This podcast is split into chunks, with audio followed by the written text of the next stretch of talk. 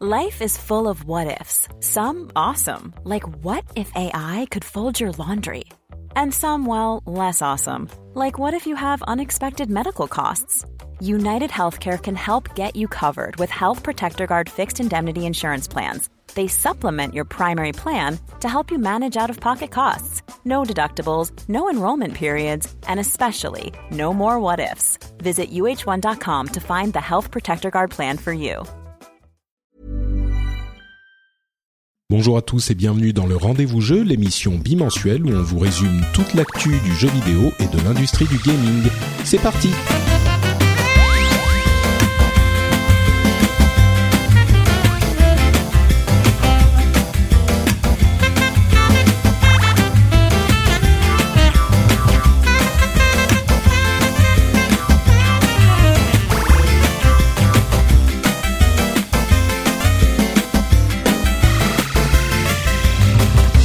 Bonjour à tous et bienvenue sur le Rendez-vous Jeu, l'émission qui vous résume toute l'actu du jeu vidéo, qu'on soit sur PC, sur console, sur mobile. Quand on joue, c'est Rendez-vous Jeu. C'est un, slogan que j'aurais pu euh, utiliser dans les années quoi, allez 80, peut-être même 70. Je suis Au moins, je suis Patrick Béja, votre hôte, et aujourd'hui, je reçois euh, un, un, camarade de jeu qui est mm -hmm. lui aussi un grand fan de Destiny, puisqu'évidemment, on ne peut pas ne pas parler de Destiny 2, et ce grand fan, c'est Johan Tirapati qui nous rejoint pour la deuxième fois dans le rendez-vous jeu, je crois. Ouais, c'est ça. Très bien. Mais écoute, merci à toi d'être d'être avec nous. Euh, comment tu vas? Il y a des choses à, à dire avant qu'on se lance dans l'émission? Non, bah écoute, ça ça va super bien euh, et c'est notamment dû au fait qu'on va parler de jeux vidéo, donc euh, allons-y. allons-y. Très bien. La, la machine, euh, la lessive a été lancée de mon côté ou le séchage en tout cas. C'est les joies du travail à la maison, donc euh, c'est bon. On peut se lancer dans l'émission.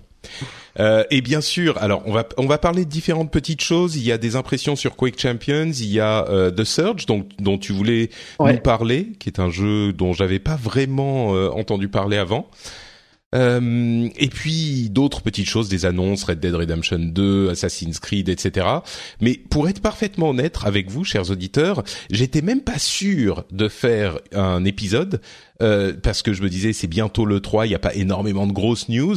Et puis il y a eu le reveal de Destiny 2 et puis je me suis dit bon quand même euh, là c'est euh, quelque chose qui vaut le fait de faire un épisode et euh, et, et, je pense que c'est pas le ça sera pas l'épisode le plus long de l'histoire, mais ça vaut quand même le coup de parler de Destiny. Avant qu'on se lance dans Destiny 2, donc euh, qui est le, le, gros morceau de l'épisode, de l'épisode, euh, toi, tu étais donc un gros fan de Destiny 1 ou tu es peut-être encore? Euh, alors ouais, c'est Destiny, c'est j'ai une histoire un peu particulière avec ce jeu parce que j'avais j'avais testé la bêta euh, donc avant la sortie et j'avais détesté. Euh, et euh, en fait, bon, j'ai fait une petite bêtise, c'est que j'avais préco euh, le super gros collector euh, de folie, oh, etc. Et il avait pas mal baissé sur euh, sur Amazon et il était en rupture de stock. Donc j'étais euh, voilà avec mon collector en me disant ouais mais il est il est rare, personne personne d'autre ne va l'avoir, etc. Et donc j'ai maintenu ce, cette précommande et finalement j'y ai joué. en fait, c'est que une fois une fois passé tout la montée de niveau et la, la, la fin du jeu est un jeu différent en fait. Et euh, j'avais vraiment beaucoup beaucoup aimé cette phase là du, du jeu. Et j'avais ouais j'ai joué au, au, moins 400 400 heures euh, sur sur Destiny. Tu... donc euh, c'est c'est de l'amour haine c'est à dire que il y a une espèce d'addiction et de et de satisfaction à y jouer mais en même temps il y a tellement de de petites choses qui vont pas, euh, des choses qui me vont pas, euh, et donc je râle beaucoup sur le jeu, mais mais je l'aime quand même en fait. D'accord. C'est donc tu as joué. Oui, c'est un petit peu parce qu'on a beaucoup beaucoup parlé de de Destiny à sa sortie, mm -hmm. à son avec les extensions, en particulier la première de Taken King, et il y a beaucoup de choses qu'on a dit sur euh, ce qu'était Destiny, ce que n'était pas Destiny, ce qu'attendaient les gens de Destiny. On va peut-être pas revenir sur l'aspect attente genre MMO, et puis finalement c'était pas un mm -hmm. MMO, c'était plus un jeu de loot, etc. On va pas repartir dans les détails de ça, mais je crois que ce qu'on peut dire aujourd'hui, c'est que euh, il y a deux choses. D'une part, le jeu au lancement avait énormément de défauts, mais les mécaniques au cœur du jeu étaient bonnes, les mécaniques de FPS étaient bonnes, et euh, elles ont été, enfin l'ensemble du jeu a été amélioré avec la première extension. Euh, et je crois que l'autre chose qu'on peut dire vraiment pour parler aux gens qui ne connaissent pas tellement Destiny, qui comme toi ont été déçus par le début de l'expérience peut-être, c'est que c'est un jeu qui est euh, vraiment ce que je commence à appeler les, enfin, c'est une sorte de, de endless game, un jeu sans fin quoi, comme les jeux d'une part de d'e-sport qui auquel tu joues sans t'arrêter jusqu'à la fin des temps, ou comme les jeux euh, bah, de loot et de grind et de MMO. Il y a cet aspect Mm. à mi-chemin entre Diablo et euh, World of Warcraft ou un autre MMO, où on a vraiment euh, une mécanique qui est sympa et qui qui se s'étale comme euh, de la confiture sur des kilomètres de pain euh, avec des des des bah, des mécaniques de grind et de euh, oui, ça, on peut vraiment dire ça quoi. C'est du grind, c'est du loot, euh, Oui, ça. de la recherche de loot. Et et le truc pour ce genre de jeu, c'est que si la, mé- la mécanique est sympa, ça peut le faire. Si la mécanique est pas vraiment sympa, bah ça devient vite lassant. Et là, en l'occurrence, sur Destiny, la mécanique de jeu elle-même était vraiment sympa, quoi. Ouais, on avait fait le, le rapprochement avec Diablo parce qu'il y a cette satisfaction en fait qu'on retire de juste euh, euh, détruire un ennemi euh, avec le, le feedback, avec l'animation particulière, le son que ça que ça que ça fait, qui, qui fait qu'on a l'impression d'être euh, tout puissant et, euh, et cette cette chose là en fait euh, dans dans Destiny aussi. Il y a un truc, ouais, tu, ce que tu dis, on a l'impression d'être tout puissant. Euh, il y a vraiment, pour les gens qui comprennent pas pourquoi euh, des gens aiment beaucoup Destiny, il y a et, et vous vous souvenez, hein, les auditeurs qui écoutent l'émission depuis le début se souviendront qu'il y a, euh, enfin pendant un an, on va dire au lancement et puis au lancement de Taken King, je ne parlais que de Destiny. C'est genre Overwatch avant Overwatch, quoi. C'était le jeu dont je parlais euh, sans arrêt à chaque épisode et je saoulais tout le monde avec Destiny. Donc j'ai vraiment été très très fan. Euh, j'ai pas tellement joué à la dernière extension qui était Rise of Iron, si je ne m'abuse. Ouais, moi non plus. C'est ça. C'est Ouais, je l'ai acheté, j'ai joué euh, une heure et demie. Et... Ouais, moi j'ai joué un petit peu plus, mais mais autant The Taken King était excellent, autant Rise of Iron, tu sentais qu'ils étaient déjà sur Destiny Mm. 2 et qu'ils mettaient toutes leurs énergies dans la suite et plus tellement dans cette extension qui était assez mineure. Mais pour expliquer encore une fois essayer d'expliquer le plaisir de jeu de, de de Destiny, il y a outre le fait que comme tu le dis, bah on, on c'est tout bête, hein, mais le fait d'aligner la cible sur le le, le cœur de l'ennemi, enfin la tête ou le l'endroit qui brille de l'ennemi, d'appuyer sur la gâchette et de le voir exploser, qui est un feedback de plaisir vidéoludique, vraiment, c'est c'est c'est c'est c'est ces cinq secondes de de de gameplay qui font qui sont répétées à l'infini et qui sont plaisantes. C'est juste Mm. euh, c'est c'est ça quoi, c'est comme je sais pas une combo dans un jeu de combat ou ce, c'est ce genre de truc. Et au- en plus de ça, il y a toutes les quelques minutes euh, la- l'activation de la de la super euh, de la capacité super donc euh, qui se la barre qui se charge et on peut la déclencher. Surtout là encore depuis The Taken King euh, qui donne une impression de surpuissance qui est vraiment plaisante là aussi. Euh, c'est-à-dire que avant de Taken King dans le jeu de base, bah, c'était une action, on envoie une grosse boule qui fait exploser tout, on a euh, un bouclier qui se met en place, etc. Et avec The Taken King, c'était plutôt des euh, trucs qui qui durent euh, 30 secondes ou ce genre de dans, pendant 30 secondes, on a par exemple dans le cas de l'une des classes, le Warlock, euh, on a la, la surpuissance qui surgit de nos doigts avec de l'électricité qui va tout détruire et on se balade en, en, en lévitant au-dessus du sol dans euh, la zone pendant ces 30 secondes, même pas 30 secondes, ça dure peut-être 10 secondes et on détruit tout ce qui passe. Et cette euh, cette mécanique, cette boucle de gameplay est hyper plaisante et on a l'impression d'être une sorte de super-héros quoi, on a l'impression d'être euh, le, le, le euh, une sorte de dieu grec descendu sur terre qui euh, qui désintègre tous ses ennemis euh, avec une, puissance divine.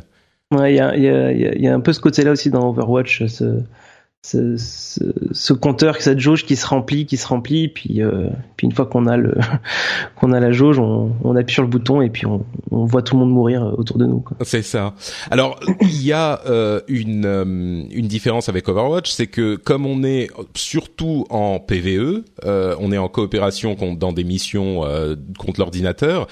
On peut être un petit peu plus euh, lâche, lâche au, sens, euh, euh, on n'a pas besoin d'équilibrer autant. Et, et, quand on a cette surpuissance qui surgit, qui surgit et qui survient, euh, bah on peut détruire tout ce qu'il y a à l'écran. On n'a pas besoin d'avoir un truc équilibré où euh, il faut, on va en tuer deux trois si on se démerde bien et pas plus. Là, on détruit des dizaines de d'ennemis. Pas autant que dans Diablo, mais c'est un petit peu le même sentiment, quoi. Donc, voilà pour Destiny, pour vraiment essayer de vous expliquer pourquoi les gens qui aiment Destiny aiment autant euh, Destiny. Maintenant, parlons un petit peu de Destiny 2 et euh, de ce que ça va apporter, de ce que ça va changer. Alors, comme on le savait, ça va être un jeu. Il y a eu une présentation la semaine dernière, hein, une présentation d'environ, je sais plus, une heure, une heure et demie, où ils ont présenté une partie des choses qui vont arriver. Euh, et il y a eu plusieurs annonces. Donc, comme on le savait, bah, le jeu est un nouvel opus, donc on ne garde pas les personnages qu'on avait montés euh, dans le le, le jeu précédent. Euh, on pourra garder certaines apparences, mais en gros tout le monde repart à zéro. C'est un vrai reset. Et il y a euh, des nouvelles planètes à explorer. Il y a des changements de système intrinsèque du jeu avec des nouvelles activités à faire quand on sera en coopération ou même tout seul. ils veulent vraiment la, la ligne directrice, c'est que ils veulent qu'il y ait toujours quelque chose à faire et toujours des gens avec lesquels jouer. Alors, on a euh, une euh, histoire euh, solo qui semble beaucoup plus développée, ce qui était vraiment le gros problème du premier jeu dans sa version de base. L'histoire n'avait aucun sens, on en a assez parlé, c'était complètement ridicule. Là, c'est beaucoup plus développé, on a vraiment des aspects solo, enfin une histoire solo avec des cinématiques, avec des personnages auxquels on va s'attacher ou au moins dont on va comprendre les motivations. Bref, il va y avoir une histoire. Euh, il y a des éléments euh, donc euh, d'interface qui sont modifiés, qui influencent le jeu, comme une carte qui là fait beaucoup plus penser à un truc comme un MMO justement, ou même un Assassin's Creed ou un Far Cry ou tous ces jeux un petit peu open world où on va avoir des missions. Là, c'est pas exactement la même chose, mais on va pouvoir avoir des voir cette représentation visuelle de l'endroit où on est, ce qui n'était pas le cas auparavant. On va avoir des activités plus nombreuses, en particulier en fin de jeu, en endgame, donc quand le, vrai jeu s'ouvre entre guillemets. Euh, avec de nouveaux types de choses à faire, comme euh, ils ont parlé d'aventure, de chasse au trésor, euh, de trucs comme ça. et il y a une, une d'autres fonctionnalités qui sont intéressantes comme le, cette idée de guided games. Alors qu'est-ce que c'est les guided games? Euh, Il faut savoir que dans Destiny, le premier du nom, il n'y avait pas de module de euh, recherche de groupe pour les parties les plus compliquées du jeu, c'est-à-dire les raids et je crois même les les Nightfall Strikes. C'est ça, les, les assauts nuit noire, je crois. Les assauts nuit noire qui sont donc des donjons qu'on fait à trois euh, et qui, qui, qui étaient assez difficiles vraiment. Il fallait pour euh, pour ça pour les faire à trois, trouver soi-même des joueurs, mais il n'y avait pas vraiment d'interface de texte dans le jeu, donc il fallait aller sur des sites euh, de, de tiers ou inviter des gens au hasard un petit peu dans le dans le. C'était vraiment vraiment problématique euh, mm. ça, et en fait ce qui est ce qui est amusant c'est que c'est c'est Sony qui finalement a apporté la solution parce qu'il y a eu la, la fonction de de communauté euh, PlayStation qui est arrivée euh, je sais plus à quel moment du, de la vie du jeu, mais ouais, au bout d'un an, et ça, ça a pas mal changé la, la façon dont les joueurs se, se retrouvaient. Donc, euh, pour expliquer vite fait, c'est sur l'interface PlayStation, on peut créer des communautés pour euh, n'importe quel jeu. Euh, et, euh, et, dessus, du coup, tout le monde s'inscrit et puis après, euh, il y a un chat et on peut dire voilà, je cherche, je cherche à monter, à monter un groupe pour faire un raid, etc. Et donc les gens se, se, retrouvaient comme ça.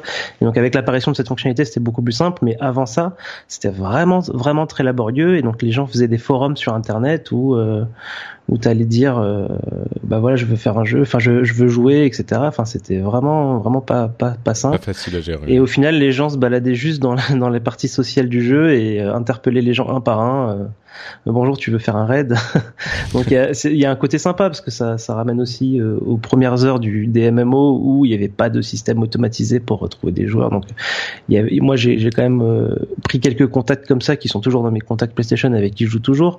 mais ça, ça, demande un temps pas possible pour pour monter un groupe. C'est-à-dire que pour une activité de d'une demi-heure, tu vas mettre en fait une heure et demie à, à, trouver ton groupe, quoi. Et, et ce qui est intéressant, c'est que il, euh, ces activités étaient vraiment vraiment difficiles. C'est-à-dire que euh, quand tu allais faire une, un assaut nuit noire et encore plus évidemment un raid, euh, il y avait cet aspect qui était présent dans les raids et un petit peu partout dans le jeu dans The Taken King de mystère.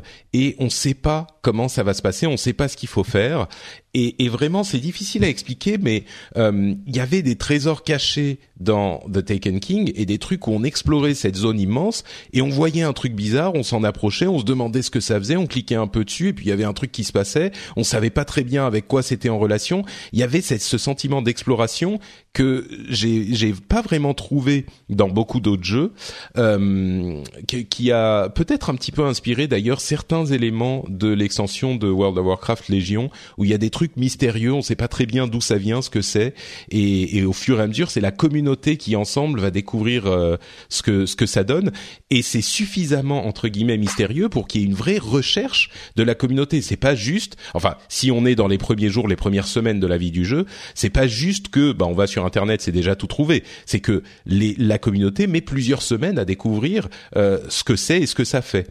Il y avait notamment une arme particulière qu'on ne pouvait trouver que lorsqu'une mission spécifique était disponible dans le jeu, ça tournait, elle n'était pas toujours disponible, et il fallait lors de cette mission aller dans une euh, zone de la carte euh, qui était bien spécifique et qui n'était pas sur le chemin de la mission, et puis faire un truc spécial là-bas. Et tout ça n'était indiqué que par genre un petit son qu'on entendait dans le jeu ou euh, une petite notification qui, qui arrivait mais qui était très très très obscure et, euh, et donc tous ces éléments du jeu, j'en reviens à la question de du du euh, des des pardon des outils de groupe. Euh, ils avaient dit que pour ces euh, parties les plus compliquées du jeu, ils voulaient pas faire une, un outil qui allait grouper les gens parce qu'on sait ce qui se passe quand les gens sont groupés comme ça. Ils sont euh, groupés pendant le, temps de l'activité et puis ils se reparlent plus jamais. C'est pas une activité très sociale.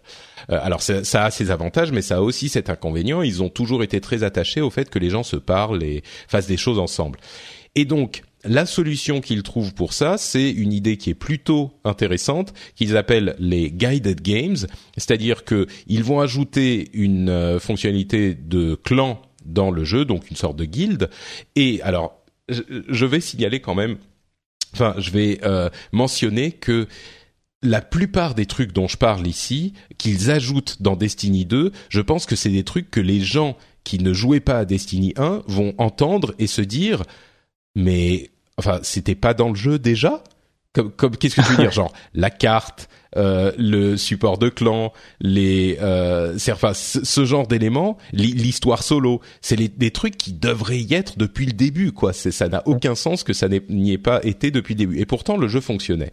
Mais pour en revenir à cette histoire de guided games, euh, c'est donc euh, des membres d'un clan qui sont euh, quatre, par exemple, quatre ou cinq, et qui ont besoin d'une personne en plus, eh ben ils pourront aller euh, mettre une annonce en disant, bah on a besoin d'une ou deux personnes pour faire notre euh, notre raid, et ils vont aller chercher des personnes qui sont pas dans un clan, donc des solos, qui vont vouloir jouer avec eux.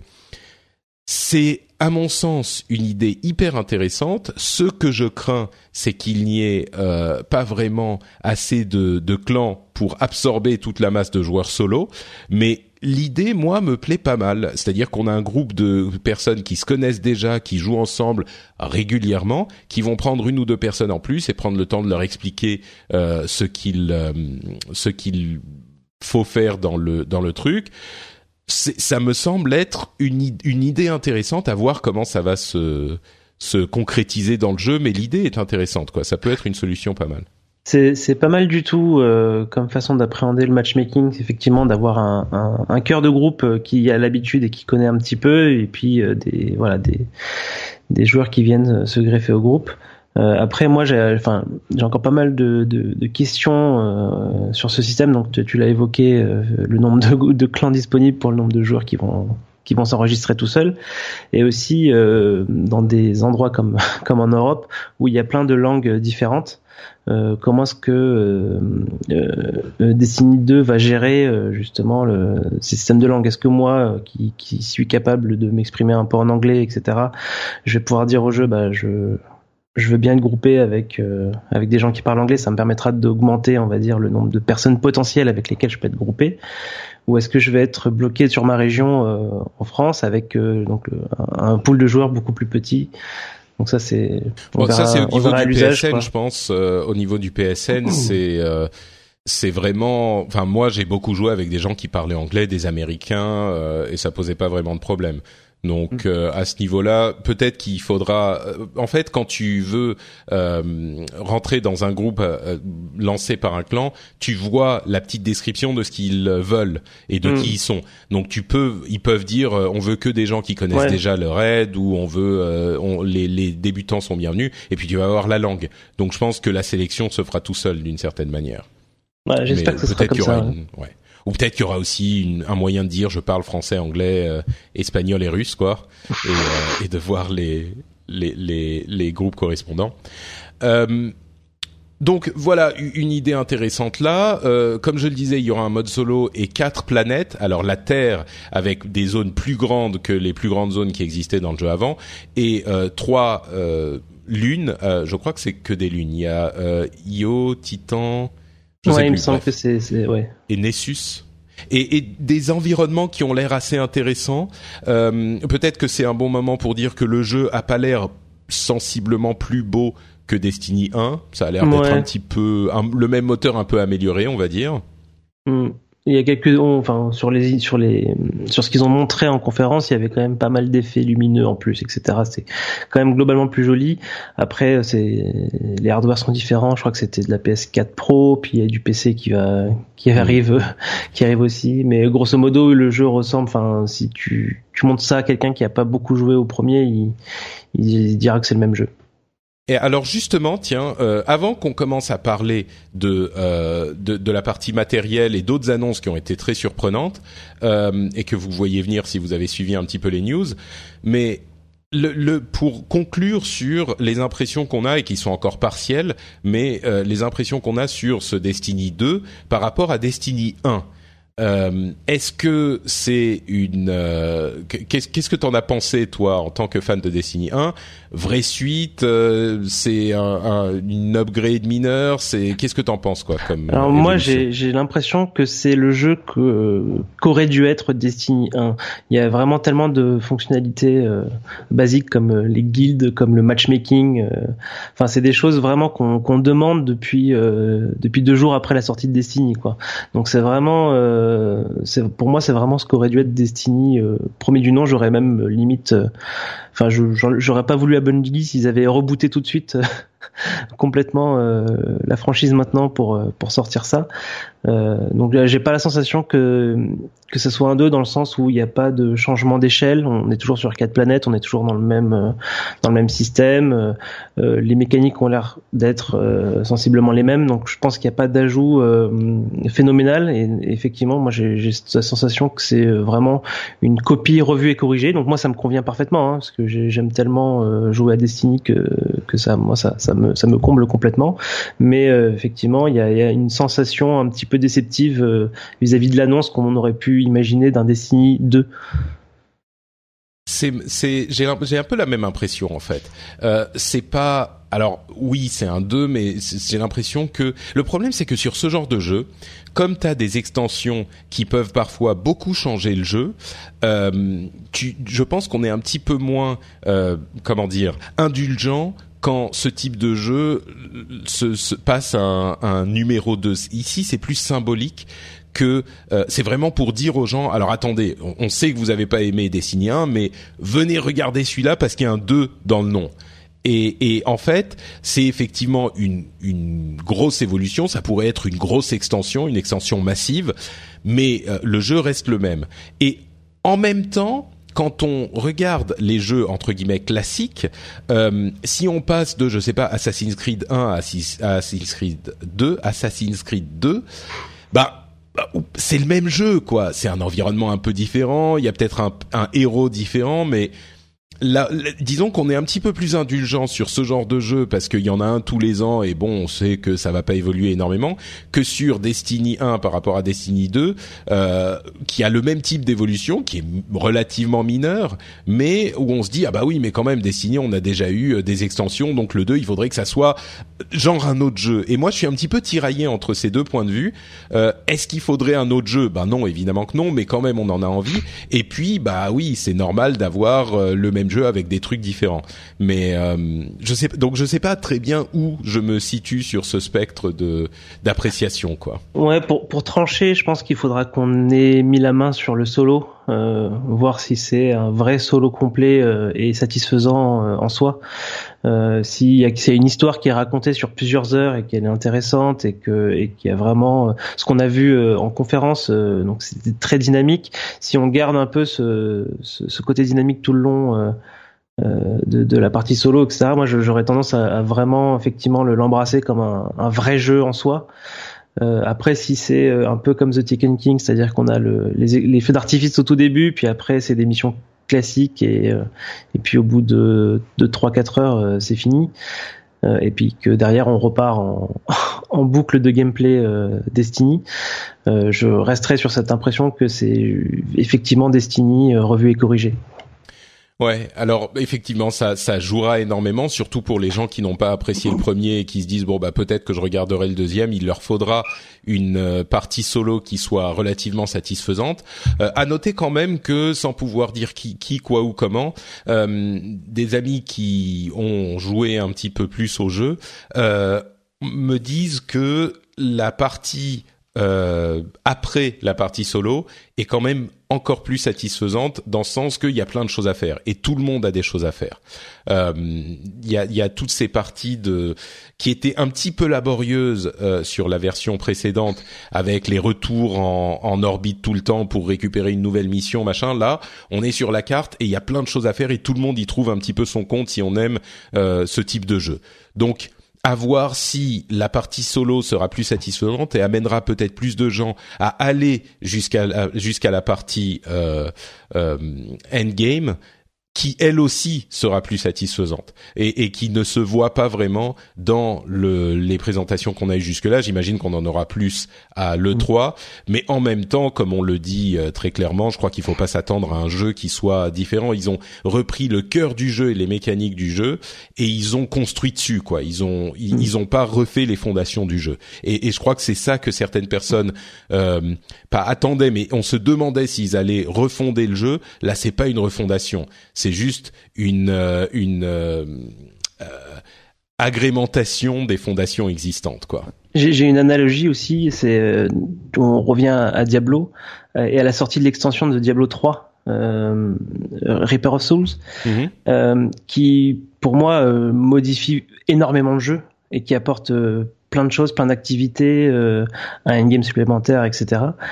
Euh, et du coup, j'ai l'impression que c'est un petit peu le Reaper of Souls de, de Destiny. Euh, Et ce côté-là, euh, vraiment, où il y a assez de modifications pour que ça soit vraiment intéressant pour un fan. mais quelqu'un qui regardera le jeu de loin, il risque vraiment de voir le même jeu, en fait. C'est vrai. C'est vrai. Et, et l'analogie est tout à fait juste, puisque Reaper of Souls avait profondément modifié le jeu. Et pourtant, le, le, le cœur du jeu lui-même, qui était très sain, euh, est resté le même. Et malgré ça, donc, le jeu a été euh, particulièrement euh, disons que le blason du jeu a été complètement redoré. Mm. Donc, à voir si ça sera la même chose. Euh, donc voilà pour la, la, cette analyse de ce qu'on a vu de Destiny 2. Euh, Évidemment, on ne peut pas ne pas parler du fait que, enfin, des aspects techniques. Euh, D'une part, il sera disponible sur PC pour euh, la première fois, et il sera disponible sur PC en 60 images. Enfin, le, nombre de FPS sera débloqué. Là, ça va parler au PC Master Race, mais le nombre de FPS sera débloqué. On aura l'adaptation du, la modification du champ de vision qui sera disponible du FOV. Euh, bien sûr, on pourra monter en 4K. Euh, par contre, il n'y aura pas de cross save, donc on pourra pas avoir euh, la même partie sur PC et sur console, ce qui pose de grosses questions aux fans. C'est dramatique. C'est un peu, euh, ouais. D'autant plus qu'il semblerait que la version console soit disponible en premier et que la version PC arrive mhm. un petit peu plus tard. Euh, il n'y aura aussi pas de serveur dédié. Euh, ce qui pose particulièrement des problèmes aux gens qui aiment le PVP dans euh, Destiny. Et d'ailleurs, entre parenthèses, il y a des nouveaux éléments de PVP, et en particulier le fait que euh, les équipes seront des équipes de 4 au lieu d'être des équipes de 6, ce qui est beaucoup plus propice à du jeu stratégique en PVP. on n'a pas parlé non plus des nouvelles capacités, etc. de, du, du du des personnages, mais bon, ça, on rentrera peut-être dans les détails plus tard. Mais euh, les, les, donc il y aura pas de serveur dédié, ce qui est ce qui handicape beaucoup les gens qui veulent des serveurs dédiés pour faire du PVP de manière sérieuse. Euh, et puis l'autre grosse nouvelle évidemment, c'est que la, la version PC sera disponible à travers le euh, lanceur Blizzard, donc l'application Battle.net qui s'appelait Battle.net à l'époque, qui maintenant s'appelle euh, le Blizzard, le lanceur Blizzard, le Blizzard Launcher, même s'ils l'ont appelé Battle.net dans la, le communiqué de presse qui a été euh, très confusing pour beaucoup de gens. Mais bref, donc il sera disponible sur le lanceur Blizzard Destiny 2, ce qui est une énorme annonce. Alors pour là, c'est plus côté euh, industrie que côté euh, vraiment euh, jeu gameplay, et qui a absolument sidéré les gens qui regardaient le streaming du de l'annonce il y a quelques, enfin il y a une semaine quoi. Ouais, ouais, ouais. C'était c'est vraiment le un point un point dans l'annonce qui a qui a un peu coupé le souffle à pas mal de monde. je trouve que c'est une excellente idée pour euh, pour Destiny. Ça, ça va vraiment servir le jeu. Moi, j'ai pas mal de de monde dans mes contacts euh, Battle.net qui euh, qui ont pas pas de PS4 en général et qui du coup ça ça la, ouais ça ça, ça attire l'attention en fait le fait que ça soit dans leur launcher de de jeux préférés etc. en plus c'est c'est un jeu qui a complètement sa place dans dans l'environnement des jeux Blizzard donc il y a cet aspect de jeu infini euh, de loot, etc. Enfin, je trouve que ça s'accorde vraiment bien avec les autres, avec les autres propositions de, de Blizzard. Donc euh, c'est-à-dire que si vous avez apprécié Diablo ou enfin Diablo 3 ou World of Warcraft, euh, il y a fort à parier que certains éléments du, de Destiny euh, vous parlent également. Euh, et puis, enfin, c'est vraiment un, un, un, perfect storm là. C'est une situation où tout est cohérent pour mettre ce jeu sur le lanceur mm. Blizzard.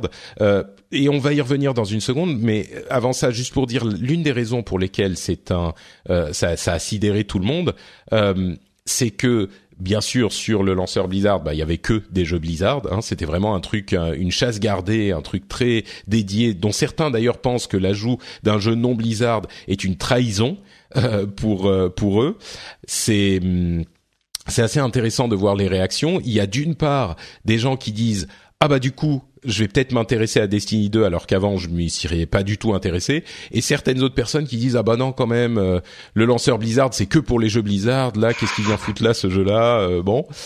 Euh, et je comprends un petit peu cette ce, ce, sentiment, c'est un peu comme si euh, tu avais des fans Apple et t'as un type qui vient dans un Apple Store et qui plante euh, des, des drapeaux euh, Microsoft ou Android, tu sais, qui va mettre les, les galaxies en, en, en hum, présentation sur les tables en bois de l'Apple Store.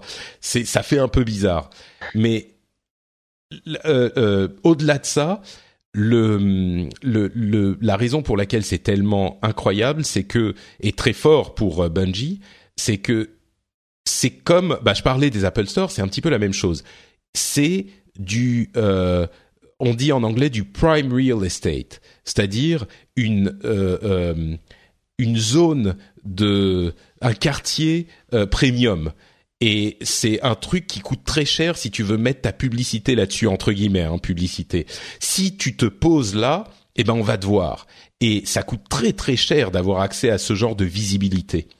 Et il y a sur PC deux euh, store entre guillemets de magasins vraiment, je parle au sens magasin pour l'exposition aux consommateurs, de euh, magasins incontournables et où il faut être présent, euh, où, il faut être présent sur l'un des deux pour être euh, vraiment visible, c'est évidemment Steam. Et au-delà de Steam, le seul autre que les gens aiment bien, c'est euh, le lanceur Blizzard. Donc, que les gens aiment bien, c'est pour exclure euh, Origin, c'est ça? Bah Origin, Uplay, euh, enfin tous ces launchers qui se multiplient. Le launcher Bethesda, que dont je reparlerai dans quelques minutes, qui à mon sens est, est assez mauvais aujourd'hui. Enfin, il y en a plein et personne ne les aime. Cela, on les tolère, mais personne les aime. le lanceur Blizzard, il y a une communauté de fans de jeux Blizzard qui est tellement, comment dire, tellement spécifique et tellement forte euh, que ceux-là, ils sont en bon. En plus, le lanceur est bien foutu et les jeux sont bons, mais euh, il, il y a une vraie un vrai attachement à l'univers Blizzard et le launcher est bien foutu et les gens l'aiment bien, je pense. Hein. Mm. Euh, et, et, donc le fait de d'ajouter un septième jeu à ce launcher, alors qu'il y en a que six aujourd'hui, et que la communauté, il y a vraiment, on dit parfois, il y a les joueurs PC et une sous-communauté des joueurs PC, c'est les joueurs Blizzard. Et les joueurs Blizzard sont des fans de Blizzard. Ils, ils jouent peut-être pas à d'autres jeux. C'est juste qu'ils aiment les jeux Blizzard. Et là, leur mettre le, jeu Destiny devant les yeux avec la possibilité de l'installer en un clic euh, ou de l'acheter en un clic, c'est c'est vraiment une opportunité énorme euh, pour Bungie. Quoi, c'est c'était tellement inattendu comme il y avait que les jeux Blizzard. C'était vraiment un truc sur lequel personne n'aurait parié. Donc euh, et du coup, bien sûr, Blizzard, c'est Activision Blizzard, Activision euh, éditeur euh, de, de, de Destiny. Et quand on se dit bon bah on veut mettre Destiny sur PC, où on va le mettre? Ils auraient pu le mettre sur Steam. Sur Steam, il aurait peut-être été un petit peu noyé dans les milliers de jeux euh, qui sont disponibles sur la plateforme. Euh, et puis ils auraient dû payer une, euh, un pourcentage à Valve. Là, c'est et en plus le jeu correspond au goût des joueurs euh, des joueurs Blizzard et ils ont déjà l'infrastructure pour tout ce qui est login, etc. C'est c'est c'est parfait de le mettre, enfin d'un point de vue business euh, pour eux, c'est parfait de le mettre sur le Blizzard Launcher. Euh, je pense pas que ça veuille dire qu'il y aura tous les jeux Activision qui vont débarquer sur le, le, launcher Blizzard. Moi, j'y crois vraiment pas. Peut-être si c'est si un vrai succès, si c'est un vrai succès, il y a quand même moyen que euh, l'option reste euh, on va dire possible pour Activision de de pousser d'autres jeux sous sous j'imagine sous certaines conditions aussi mais on va dire que c'est quand même, ça fera un peu jurisprudence quand même, en fait. Un petit peu, c'est sûr. Mais je vois pas, par exemple, Call of Duty le prochain arriver ou même celui d'après. Il y a là déjà la communauté qui existe, ils sont déjà sur Steam. Enfin, c'est pas, c'est pas la même chose. Là, ils repartent. C'est pas, c'est pas le même public non plus. Euh, que... C'est pas le même public, exactement. C'est pas le même type de jeu. Euh... Et puis, alors euh, et puis après il y a plus de jeux Activision quoi. Donc euh, c'est Call of Duty et, après c'est Skylanders voilà et ça je suis pas sûr. Mais il, faut aussi dire un mot sur la communauté de Destiny qui qui correspond vachement à mon sens aux communautés Blizzard c'est une communauté. Alors bien sûr, il y a des cons comme il y a des cons partout, mais c'est une communauté qui est quand même vachement bienveillante, qui est hyper sociale, qui est active, qui est sympa. Si on va sur le Reddit de Destiny, les gens sont plutôt cool généralement. Enfin, il y a des communautés plus ou moins cool euh, dans les jeux en ligne. Là, je trouve que elle, elle correspond bien euh, aux communautés euh, du type de jeu qu'on a chez euh, chez Blizzard. Quoi. Alors encore une fois, bien sûr, il y a des cons partout. L'idée n'est pas de dire il y a que des gens sympas, mais il y a une, un esprit d'entraide, de, de coopération et, et, de bienveillance que je retrouve pas dans tous les jeux, quoi, dans tous les, les jeux infinis, comme on le disait. Mmh. C'est vrai que pour avoir fait pas mal de matchmaking euh, donc, euh, via, via les forums ou, même dans le jeu, euh, j'ai pas de souvenirs marquants de, de situations problématiques en jeu ou de, de trolls ou de, de choses désagréables en fait. Hmm. Malgré le chat audio, etc. Alors que sur Overwatch, ça m'arrive un peu plus souvent. bah, sur Overwatch, ce qui est, ce qui est compliqué, c'est que c'est un jeu uniquement euh, joueur contre joueur et effectivement il y a des trolls. Euh, c'est sûr. Moi, je pense à, la communauté au sens large euh, des, des jeux comme bah, Diablo ou World of Warcraft. Et ce qui caractérise ces jeux, c'est que c'est beaucoup, beaucoup de PVE. Bien sûr, il y a des éléments PVP, enfin en tout cas dans World of Warcraft et dans Destiny, mais c'est surtout du PVE. Et ce type de communauté, c'est bah, les jeux PVE en, en jeu infini, c'est relativement rare. Il y en a pas des tonnes. Il y a les MMO et puis quelques autres, mais pas. Généralement, c'est soit du solo, soit du PVP. Quand les jeux sont infinis, c'est plutôt du PVP. Euh, et là, c'est du PVE vraiment coopératif et, donc ça génère une communauté un petit peu différente. Et quand on sort du jeu lui-même, euh, quand on va sur Reddit ou ce genre de d'endroits euh, en ligne pour discuter du jeu, bah les gens sont cool. Contrairement peut-être à d'autres endroits ou d'autres jeux où c'est un petit peu moins moins le cas quoi. Donc euh, bon. Bref, voilà pour Destiny 2. On en a parlé très longtemps. Je suis sûr qu'il y aurait encore beaucoup de choses à dire mais euh, je pense qu'on va s'arrêter là, d'autant plus qu'on va en bouffer. T'as encore euh, toute l'année pour en parler. Voilà, c'est ça. mais en même temps, tu vois, je me sens, je suis un petit peu frustré qu'il sort, qu'il soit disponible sur Battle.net parce que du coup, ça l'associe complètement à Blizzard et Destiny, c'était sur euh, le ah rendez-vous jeu, c'était mon jeu dans Blizzard sur lequel j'avais complètement bloqué, tu vois. C'était le truc où je me disais, mais je, je, je, je suis, c'est le genre de jeu où j'ai envie de jouer, auquel j'ai envie de jouer quand je joue pas et quand j'ai du temps libre, bah je joue. Et il y en a pas énormément qui font cet effet. Souvent, c'est des jeux Blizzard et Destiny, c'était genre bah non, regarde, c'est pas que Blizzard, c'est Destiny aussi. Et là, euh, bon, il y a quand même d'autres faudra, trucs. Hein. Faudra renommer le launcher le launcher Beja dans ce cas. non, mais en même temps, bon, il faudrait y ajouter euh, euh, Zelda Breath of the Wild, The Last of Us. Enfin bon, il y a quelques autres petits trucs quand même, quand même. Bon, donc voilà pour Destiny. N'hésitez pas à venir nous dire ce que vous avez pensé euh, de cette euh, présentation de Destiny 2, ce que vous en attendez, euh, ce que vous pensez de l'arrivée sur PC, sur le launcher Blizzard, etc. dans les notes de l'émission sur frenchspin.fr. Et nous, on va avancer avec des impressions sur deux jeux. D'une part, The Surge et d'autre part, je vais vous parler de Quake Champions. donc The Surge d'abord. Johan, pourquoi t'as as tenu à nous en parler? Alors The Surge, donc c'est un, jeu euh, que j'avais pas vu venir, donc j'en avais entendu parler vaguement, puis je m'y étais pas intéressé. C'est fait par euh, Deck 13 qui avait déjà fait euh, Lord of the Fallen. Donc c'est un, Dark Souls-like, comme comme l'était Lord of the Fallen, mais là dans un univers de science-fiction. Donc je, je sais plus qu'est-ce qui m'a fait craquer, mais euh, c'est vraiment on retrouve en fait euh, tout ce feeling, euh, on va dire de mécanique à la Dark Souls. Donc je pense que c'est un, un, des jeux qui porte le mieux son, son titre de Dark Souls-like. donc pour, pour contextualiser un petit peu le jeu, en fait on est un on est un handicapé euh, qui va qui va euh, bosser donc dans une dans une entreprise qui s'appelle Créo, qui est une multinationale gigantesque, tentaculaire, etc. Et donc il, il vient se faire poser un exosquelette pour pouvoir euh, voilà se, se, mouvoir et puis porter des choses lourdes, etc. Et au moment de se faire poser l'exosquelette, il y a quelque chose qui se passe mal. L'opération se déroule sans anesthésie, etc. Il tombe dans les pommes et quand il se réveille, le, toute l'usine en fait, c'est la catastrophe. C'est c'est euh, voilà tout. Il y a les robots qui attaquent tout le monde et les autres ouvriers sont dans un état un petit peu zombifié et t'attaquent dès, qu'ils te voient, ils te foncent dessus, etc.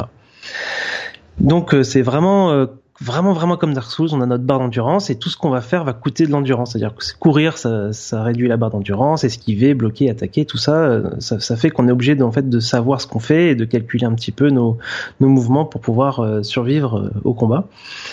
Et exactement comme Dark Souls, si on meurt, on reprend depuis le, dernier point. Euh, donc c'était des feux de camp dans Dark Souls, là c'est des euh, c'est des pièces euh, particulières. et on perd évidemment toute le toute l'expérience qu'on a accumulée pendant les combats et on doit aller le récupérer.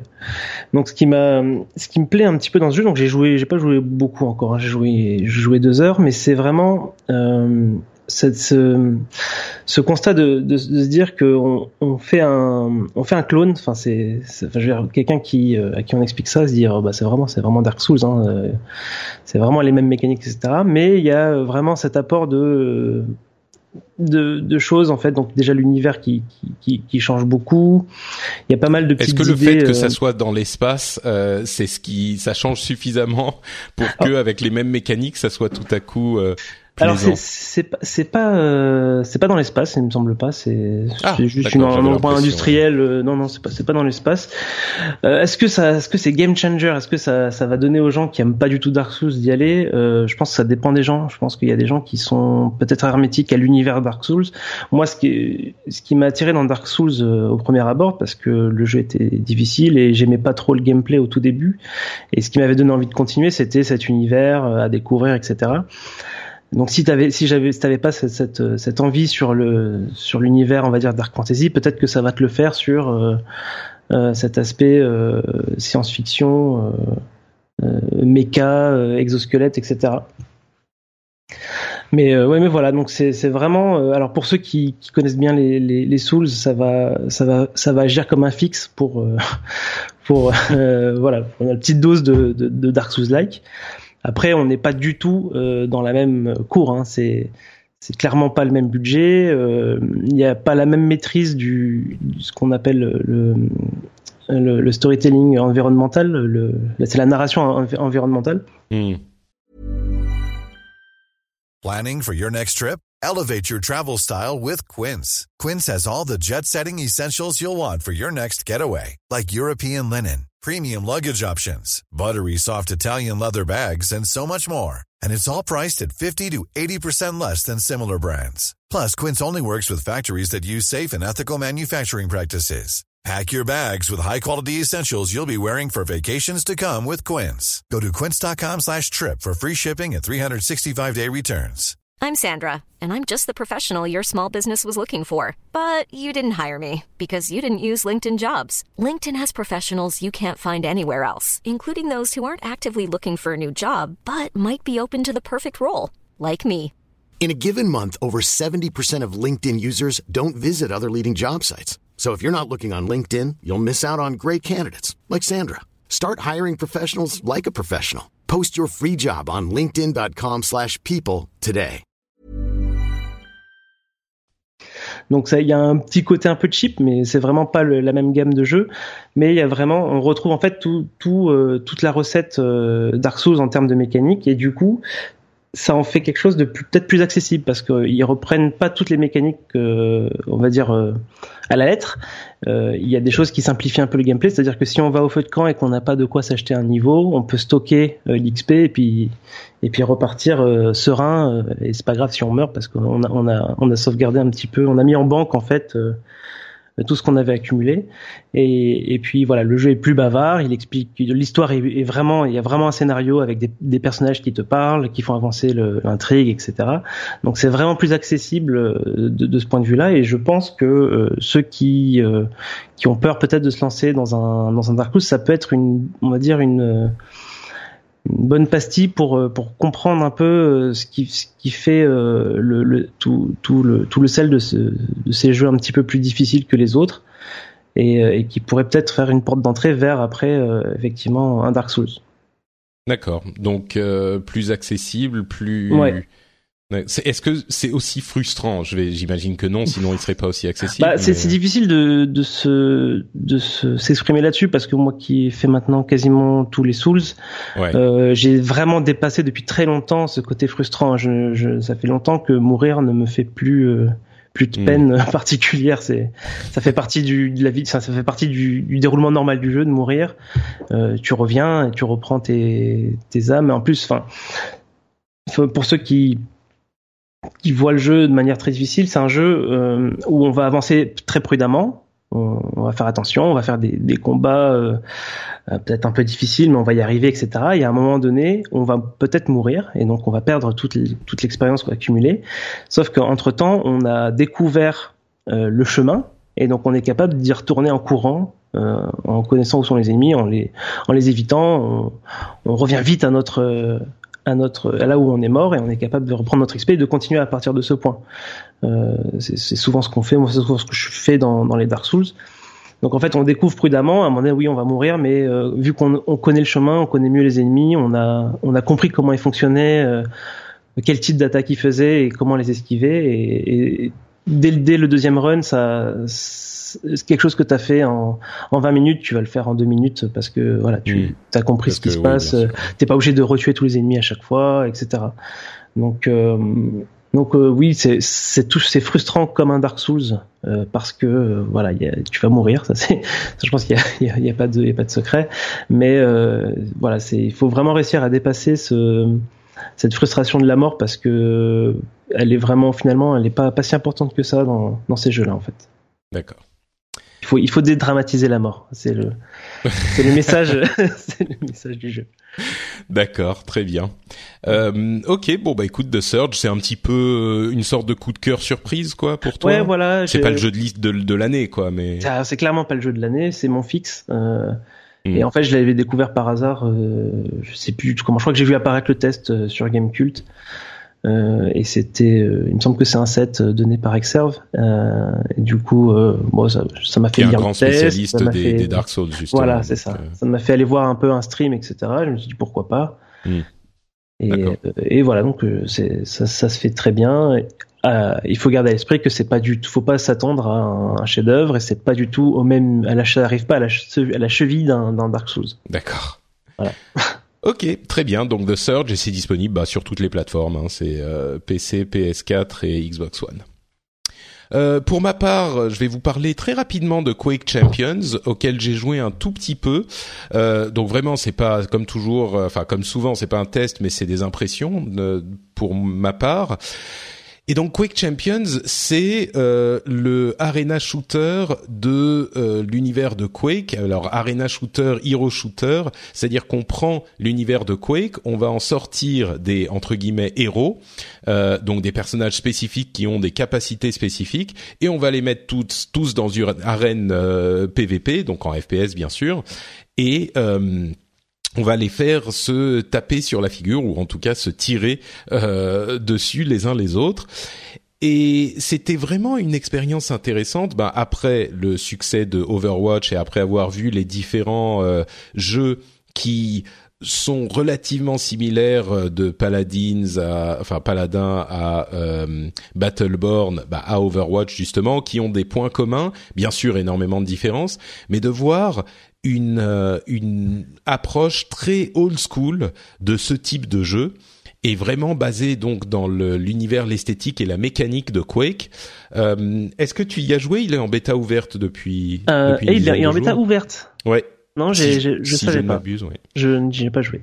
D'accord. Bah écoute, donc moi, ce que j'ai, ce que j'en ai pensé, c'est que c'est vraiment, euh, c'est très fidèle à Quake. En fait, on pouvait craindre que euh, il se il se fourvoie dans des euh, des méthodes et des des euh, éléments de gameplay modernes, euh, modernes dans dans le sens de l'arena shooter d'aujourd'hui à la Overwatch et qu'ils essayent un petit peu de faire du moi aussi et de de la copie de ce qu'on voit dans ces jeux très colorés, très euh, euh, faciles d'accès, et en fait pas du tout. Et donc c'est à la fois une bonne chose et une mauvaise chose.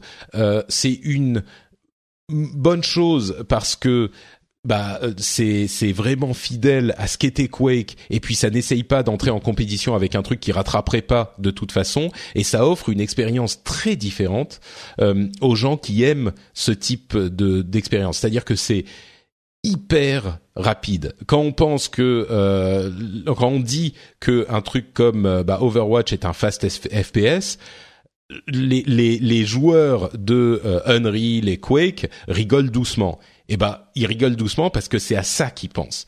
Fast, là c'est fast quoi. Euh, c'est hyper rapide, c'est hyper du coup pour quelqu'un qui a l'habitude euh, comme moi d'un jeu comme Overwatch qui est pourtant plus rapide que les FPS qu'on a connus ces derniers temps, qui étaient beaucoup des trucs comme euh, Call of Duty, etc.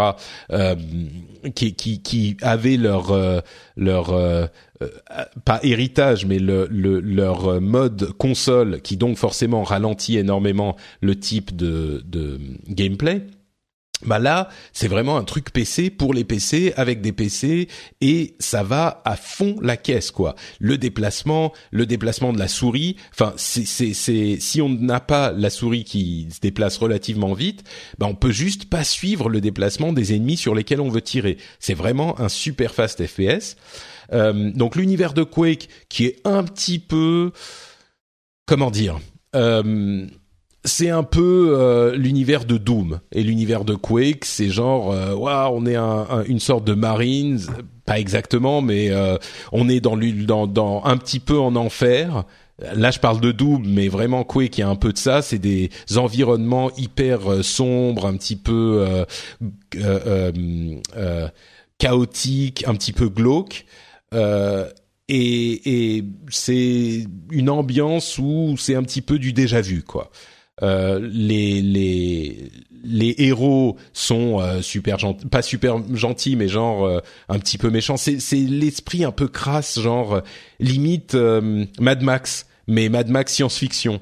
donc bon, c'est un petit peu spécial et c'est c'est en même temps le, le côté négatif, c'est que bah c'est pas très accueillant Autant dans les jeux euh, dont je parlais tout à l'heure et notamment bien sûr Overwatch, on a une vraie euh, euh, onboarding onboarding experience. Décidément, je me fais Jean-Claude Van Damme, mais une, expérience de débutant de euh, commencement d'appréhension du jeu, quand on commence à appréhender le jeu, qui est très simple. Là, c'est genre bon, c'est encore en bêta, hein, donc peut-être que ça changera, mais euh, là, c'est genre bah voilà, euh, tu te lances, il y a des menus partout, tu comprends pas bien là où il faut cliquer, il y a des éléments de free-to-play, il y a des des, enfin l'interface elle-même est confuse, il y a pas de tutoriel, peut-être peut-être que ça viendra mais euh, et puis on se lance sur un truc, on sait, c'est, c'est, il n'y a pas du tout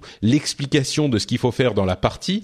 Euh, c'est tout bête, hein, mais euh, les les lignes qu'on a dans Overwatch qui t'expliquent vers où il faut aller quand tu attaques ou que tu défends, eh ben ça t'explique bien le, le, début de la de la partie. Et puis c'est souvent des cartes qui sont en, en tunnel. Donc bon bah tu peux aller à droite ou à gauche, mais au final tu vas au même endroit. Là, c'est des cartes arènes euh, où tu sais pas trop où il faut aller, ce qu'il faut faire. Euh. donc en gros, ce que je veux dire, c'est que ça a l'air d'être un bon jeu pour ce type de jeu, mais c'est pas un jeu qui va accueillir les joueurs. Tu vois ce que je veux dire? Ouais, ouais, ouais. Euh, ouais, bah moi, enfin le, le jeu euh, m'attire pas des masses et euh, bon, j'y jouerai forcément puisque bon, comme c'est un free-to-play, je, je, je, je m'en empêcherai pas. Euh, mais ouais, c'est, c'est, moi j'ai juste vu euh, des, des, sessions de gameplay, euh, enfin très rapidement et je trouve qu'il y a rien qui, qui, qui attire vraiment. Enfin moi, il y a, voilà, je passé un petit, peut-être un petit peu à côté, mais mais je trouve que le jeu n'a rien de particulier euh, en fait. Bah en fait, ce qu'il a de particulier, c'est son euh, son aspect euh, bah, fast FPS quoi. C'est le truc. Si vous étiez fan de Quake ou de Unreal à l'époque, aujourd'hui les jeux que vous avez, que vous voyez aujourd'hui ne vous ne vous amènent pas ce type d'adrénaline hyper rapide. Et celui-là, il y est resté fidèle. Donc, il y aura un public, je pense. Je suis pas sûr qu'il sera immense, mais mais il y aura un public mais c'est pas le public d'Overwatch par exemple. Je pense que les gens qui apprécient Overwatch, bah ce jeu il est pas pour eux. J'ai tendance à penser que ceux qui sont encore très fans de, Quake aujourd'hui sont sur euh, Quake euh, Live, je crois. Et euh, j'ai du mal à voir ce profil de joueur migrer vers un jeu avec des pouvoirs euh, qui, qui, vont déséquilibrer, on va dire, les, les rapports de force, bah, ce genre de choses-là. Il n'y a pas énormément de pouvoir en fait. Il y en a, mais ils sont très limités. C'est beaucoup moins que dans que dans Overwatch. T'as un pouvoir qui fait un truc un petit peu différent, mais c'est pas c'est pas genre Overwatch où les pouvoirs définissent ton personnage. Euh, c'est pas tout à fait le cas. Donc euh, bon, euh, à voir. Mais mais en tout cas, bah voilà, l'open beta est disponible. Entre parenthèses, le, le, launcher Bethesda est horrible, mais horrible. Il est, c'est le pire que j'ai vu. Et pourtant, euh, ils sont pas géniaux. Donc euh, bon, c'est encore le début. J'imagine qu'ils l'amélioreront, mais euh, là c'est le premier jeu. C'est le premier jeu qui utilise le launcher? Non, il y en a deux trois autres, mais pas les les gros jeux. Attends, je vais le lancer comme ça. On va voir. Ah ben non, j'ai j'ai réinstaller Windows. Il y a peut-être le MMO, euh, j'imagine qu'il doit y avoir le MMO. Euh... Je suis même pas sûr en fait. Il y a le jeu de cartes et euh, ou deux autres trucs, genre le euh, Fallout 4 Forge ou je sais plus comment il s'appelle. Genre, enfin, bref, il y a des trucs, mais pas les, les gros jeux. Je crois que c'est le premier gros gros jeu, quoi. Et il est pas bon. Le launcher, il y a du, du boulot, on va dire. Euh, donc voilà pour nos impressions. Et ben maintenant, on va passer rapidement sur les annonces, les news. Euh, et pour ça, bah alors, je vais y aller rapidement et puis tu m'interromps quand tu quand tu vois un truc euh, que tu veux commenter. Red Dead Redemption 2, euh, on le voyait venir gros comme une maison, mais il est décalé à au printemps 2018. Il devait sortir cet automne. Pas une grosse surprise, quoi. Non. Euh, mais ceux à qui ça fait très plaisir, c'est euh, tous les autres qui veulent sortir des jeux cet automne, et notamment Ubisoft avec un nouvel Assassin's Creed. Il y aura aussi un Far Cry, The Crew 2 qui a été annoncé, euh, qui arrivera l'année prochaine. Euh, Assassin's Creed, donc des rumeurs, ça serait une prequel qui se passerait en Égypte, et on a vu quelques screens. Euh, bah pourquoi pas hors d'Égypte. Moi, je suis prêt à, à, retrouver Assassin's Creed et je suis très curieux de voir ce qu'ils ont euh, fait avec leur année de pause. Euh, alors, je pense qu'on en aura, euh, on en entendra beaucoup parler à l'E3, mais je suis vraiment curieux euh, parce que Assassin's Creed est une une franchise qui a énormément apporté, même si aujourd'hui c'est devenu trop formulaïque. Mm. C'est, je suis vraiment curieux de voir ce qu'ils vont faire avec avec le nouveau, quoi. Bah pareil, euh, je suis pas, pas, du tout fan des autres. Euh, je, je, crois que j'ai, joué à tous, mais j'en ai fini aucun. euh, mais ouais, effectivement, l'année, l'année, euh, l'année de plus pour développer le jeu, je suis assez curieux de voir s'ils vont sortir finalement quelque chose de comme d'hab ou euh, s'ils vont réussir à apporter quelque chose de nouveau sur euh, sur le concept d'open world à la Ubisoft, ce genre de choses là. Hmm, c'est la grande question. Euh, Far Cry 5, on a un nouveau un, un, petit teaser euh, qui montre que le jeu se passera dans le Montana. Donc euh, un environnement euh, un petit peu différent peut-être. Bon, on n'en sait pas grand-chose de plus. Hein. Far Cry, c'est Far Cry. pourquoi pas? Ça, ça, ça, change quand même pas mal parce que d'habitude c'est perdu dans sur une île mm. Ou dans une, fin, dans un désert, etc. là, le Montana, a priori, c'est pas c'est pas le désert non plus, donc il devrait y avoir un peu plus de de d'habitants. Bah, l'environnement est tellement, je sais pas. Ouais, l'environnement est tellement important dans les jeux Far Cry que effectivement le fait de changer euh, de localisation, ça change euh, peut-être un petit peu l'approche du jeu, quoi. Euh, South Park The Fractured But Whole euh, sortira en octobre. Il a enfin euh, une date de lancement. Je sais plus le combien octobre, mais bon, il arrive. Ouais. Euh, Halo 6 ne sera pas présent à l'E3, ce qui, du coup, moi, me me fait me poser des questions sur la Scorpio, euh, la Xbox One Scorpio ou la Xbox Scorpio, qui devrait être l'immense euh, focus de la conférence euh, Microsoft évidemment. Euh, on sait déjà qu'au niveau matériel, ben c'est ça envoie. Ce qu'il faut, c'est qu'il se rate pas sur les jeux. Et ce que je crains, ils vont pas avoir un Gears of War parce que voilà, et ils vont du coup pas avoir un Halo ils auront peut-être un Forza. Ils auront sûrement un Forza. Ouais. C'est presque sûr, oui. Mais du coup, euh, qu'est-ce qu'ils vont avoir pour accompagner le lancement de la console cette année, si mm. c'est confirmé qu'elle sort cette année comme il l'avait dit l'année dernière Mais du coup, euh, quel gros jeu, quel système seller ils vont avoir? Peut-être un truc complètement nouveau, je sais pas. Mais je suis un petit peu. C'est la vraie la vraie question, euh, enfin que tout le monde se pose. Ils ont abandonné les projets les uns après les autres. Certains studios qui ont fermé. Euh, ouais, c'est c'est très étrange. Il y a, on, a l'impression qu'il y a un désengagement vis-à-vis des exclus total. Euh, même euh, Remedy ne travaille plus sur une exclue euh, Microsoft. Euh, donc ouais, c'est la Scorpio a l'air sympa, mais s'il n'y a pas de jeu vraiment bah, il faut un porte-drapeau. Ouais, c'est ça, c'est ça. Et, et, puis, euh, enfin là, il y a des, des, discussions avec euh, avec euh, Destiny 2 qui sort. Euh, on, on, verra bien que, enfin, il y a, y a, des chances que le jeu soit au niveau de la PS4 Pro sur Scorpio parce que bon, il faut potentiellement faut pas heurter les. Oui, non, mais tu fais très bien de le rappeler. Euh, je voulais le mentionner et j'ai complètement oublié. Euh, étant donné qu'il y a un deal marketing assez important avec Sony euh, de la part de Bungie et d'Activision, euh, il, il, il, ne fait aucun doute que la Scorpio pourrait faire tourner Destiny 2 en 60 images secondes, et pourtant ce dont on entend parler, c'est du fait qu'il soit loqué en 30 images secondes partout, parce que euh, la, la, PlayStation 4 Pro ne peut pas faire euh, tourner ce jeu en 60 images secondes, étant donné les, les améliorations graphiques, il peut faire tourner que en 30 images secondes, et du coup, ils auraient exigé qu'il soit aussi en 30 images secondes sur la Xbox Scorpio, ce qui est vraiment un, un, un coup d'enfoiré, pour pas dire un mot plus dur, euh, parce que le gros avantage de la Scorpio, qui est sa puissance de calcul, du coup, est, est, est complètement euh, euh, euh tronqué ou je, je voulais dire un autre terme, tu vois,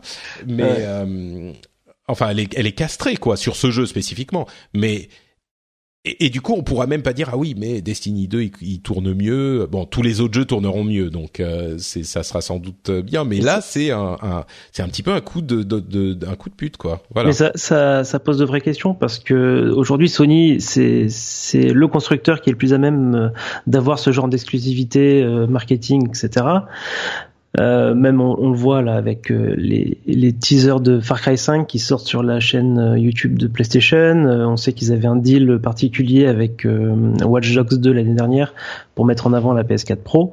Donc c'est eux qui, qui, vont réussir à avoir le plus de d'exclusivité de ce type-là. Et si systématiquement ils arrivent à faire valoir euh, euh, le fait qu'il faut pas que ce soit mieux euh, sur Xbox Scorpio, euh, ça pourrait vraiment vraiment desservir Microsoft si à côté de ça ils n'ont pas leur propre démo technique pour pour montrer le, le maximum du potentiel de la console. Ouais. Non, mais c'est sûr. Si effectivement, alors déjà, c'est pas cool euh, avec Destiny 2, mais si ça devient une habitude, euh, c'est pour le coup, je me demande si c'est si ça serait pas euh, anticoncurrentiel comme pratique. Tu vois, je je sais mmh. pas, mais euh, c'est vraiment c'est vraiment enfin bref. Bon. Euh, tout ça pour dire que sans Halo 6, Halo 3, ils ont pas de porte-drapeau. Ou en tout cas, peut-être qu'ils en auront un, on sait pas. Ça se trouve, ils travaillent comme des fous depuis euh, deux ans, comme on disait, avec les mmh. l'annulation de leur exclusivité. Et il y aura un autre truc qui sortira de nulle part, qui sera pas une vieille euh, réchauffée des anciens jeux et qui va tous nous nous nous nous estomaquer et c'est vraiment ce qu'on peut leur souhaiter. Mais le fait qu'il n'y ait pas Halo 6, moi je pensais qu'il y aurait Halo 6 quoi et que voilà. Mais... Bah au moins au moins le teaser euh, en CGI qui qui dit euh, ça arrive quoi. Ouais ouais. Même si c'est pas cette année, mais ouais, montrer pour l'année prochaine quoi. Bon.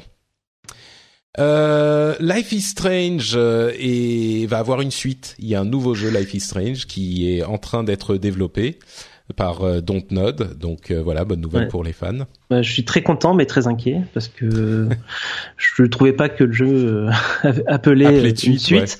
Ouais. Je, donc du coup, j'espère que ça sera plus une histoire ailleurs, dans un autre mm. temps, sur le même concept et et peut-être les mêmes certains éléments communs. Mais bon, si c'est une suite directe, je serais un petit peu inquiet quand même. New, euh, oui, il y a un Dragon Age qui est, en qui est en développement. Bon, ça surprendra personne, hein, mm. mais euh, on a eu une sorte de semi-leak par un des, des gens, une des personnes qui écrit pour euh, BioWare. Euh, il y a un nouveau Dragon Age, voilà, c'est pas surprenant. Euh, Darksiders, Darksiders 3 a été annoncé. Euh, Darksiders, vraiment un, une série qui a ses fans.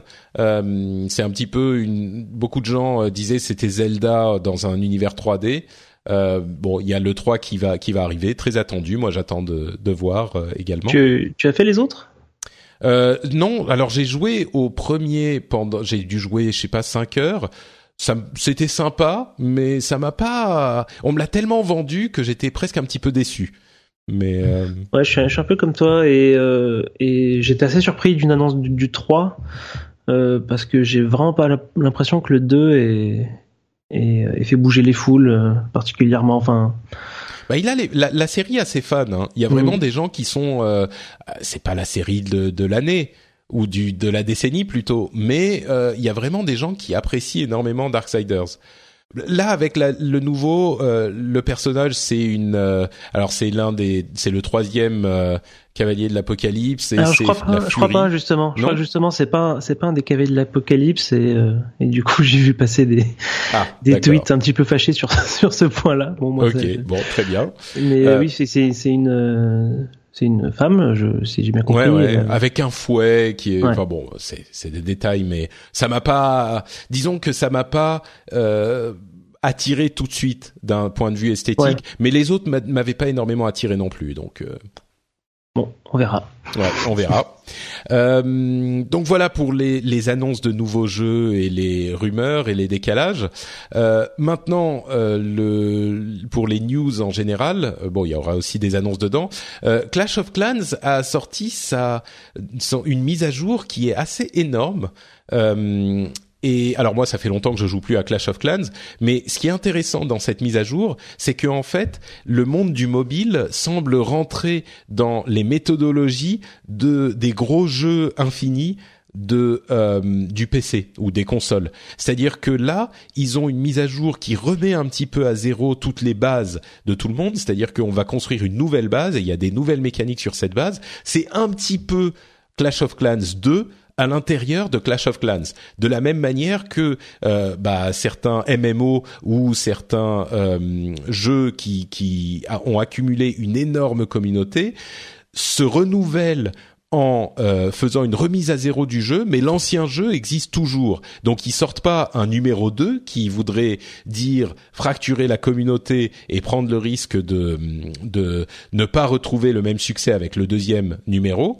Euh, mais ils sortent une mise à jour qui est tellement énorme que ça fait une remise à zéro en fait. Et c'est assez intéressant de voir que euh, Supercell a fait ce choix qui, à mon sens, hyper intelligent pour leur communauté et pour leur jeu euh, dans le monde du mobile et que c'est vraiment un truc qui est comparable à ce qu'on voit dans le, monde du PC, quoi. Mm. Et puis aussi, les gens ont, probablement déjà euh, l'application sur leur téléphone, ils l'ont peut-être oublié ou, peut-être qu'ils y jouent, mais en tout cas, l'application est déjà là, elle se met juste à jour et, et pas vous avez le 2 et, et donc venez essayer, etc. Donc euh.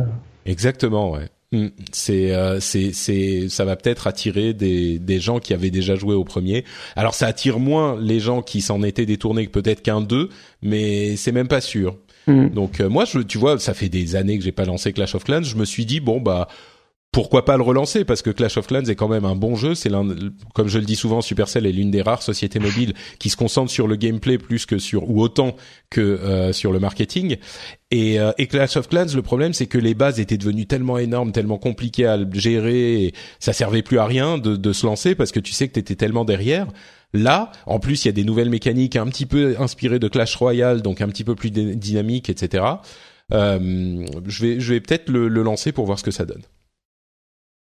Euh, The Witcher euh, va euh, avoir une série, une vraie série live avec des acteurs et tout, produite par Netflix. Et alors, je sais qu'il y a des plein de gens qui étaient un petit peu qui appréhendaient la chose. Moi, je pense que c'est une super nouvelle. Ça peut être super cool, non?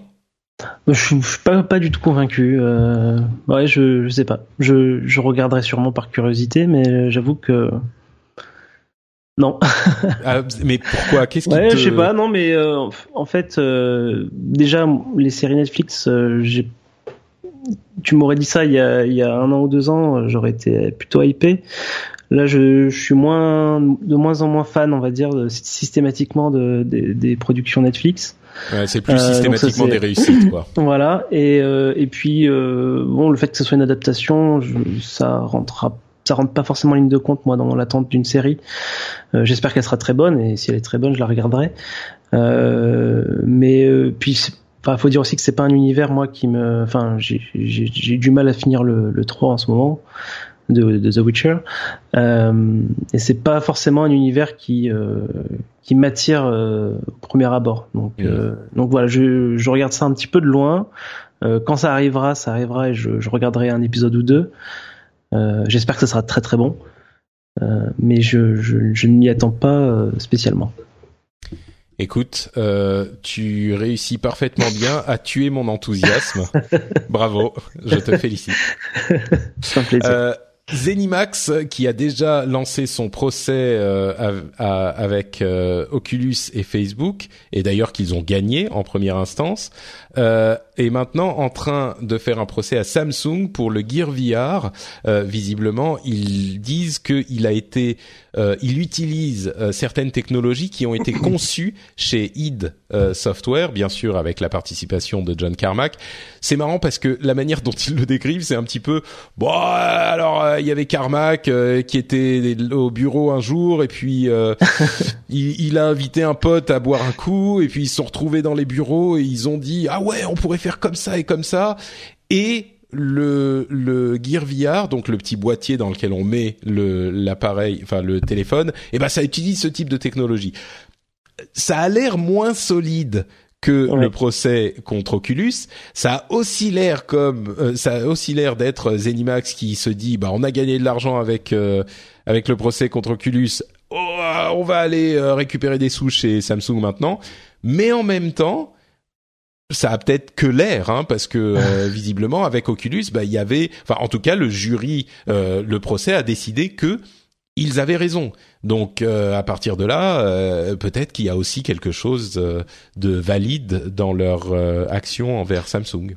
J'ai l'impression qu'il a ça, ça donne l'impression que Zenimax teste un petit peu les limites. je m'attends à ce qu'il attaque Nintendo pour le Virtual Boy. c'est l'impression que ça donne, mais. Mais peut-être que tu sais, peut-être que c'est qu'une impression. Bien sûr, moi c'est aussi mon impression. Quand j'ai vu ça, je me suis dit, mais attends, Zenimax, ça va quoi. Mm. Mais si ça se trouve, ils avaient effectivement, ils ont une propriété intellectuelle valide qui a été utilisée. On ne sait pas, et c'est pour ça qu'il y a un procès. Moi, la, question que je me posais, c'était que euh, Gear VR, euh, je pensais que c'était euh, Oculus. Enfin, je pensais que je savais que c'était Samsung, mais que c'était by, by Oculus. Bah, c'est une sorte de collaboration. Et du coup, pour moi, c'était, enfin, je veux dire, si l'un était fautif, l'autre aussi par. Mais c'est pas tout à fait les mêmes technologies. Ça se trouve, il y, a, des technologies ou des idées spécifiques dans le Gear VR euh, qui ne sont pas présentes dans le, le, le, le Rift. Donc euh, ça se trouve c'est juste euh, l'idée de se dire euh, oh on va faire un boîtier qu'on met devant tes yeux et on glisse le téléphone dedans. Super! Et ça c'est une technologie propriétaire Zenimax. Ça se trouve c'est un truc aussi con que ça.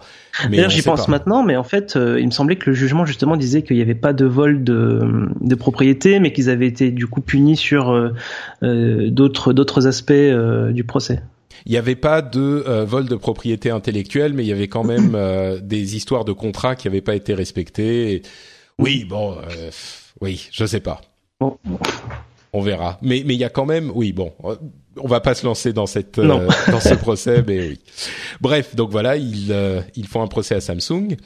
Euh, Vanquish arrive sur PC et le créateur d'El Shaddai a annoncé un nouveau jeu. Et si je vous parle de ça, c'est parce que euh, bah, les, auditeurs les plus assidus se souviendront que j'avais eu un débat assez euh, animé, notamment avec euh, avec Exerve, il y a un an de ça, à propos des jeux japonais. Et alors c'était, je vais peut-être revoir le l'épisode en question parce que je veux pas dire de de bêtises. mais c'était bien il y a un an et je crois que c'était avec, oui, c'était ça, c'était avec euh, Exerve, euh, donc Benoît et Franck. Et, et il m'avait dit que le jeu japonais avait connu quand même euh, des, des avait vu naître des choses intéressantes, comme El Shaddai, Asura's Wrath et Vanquish.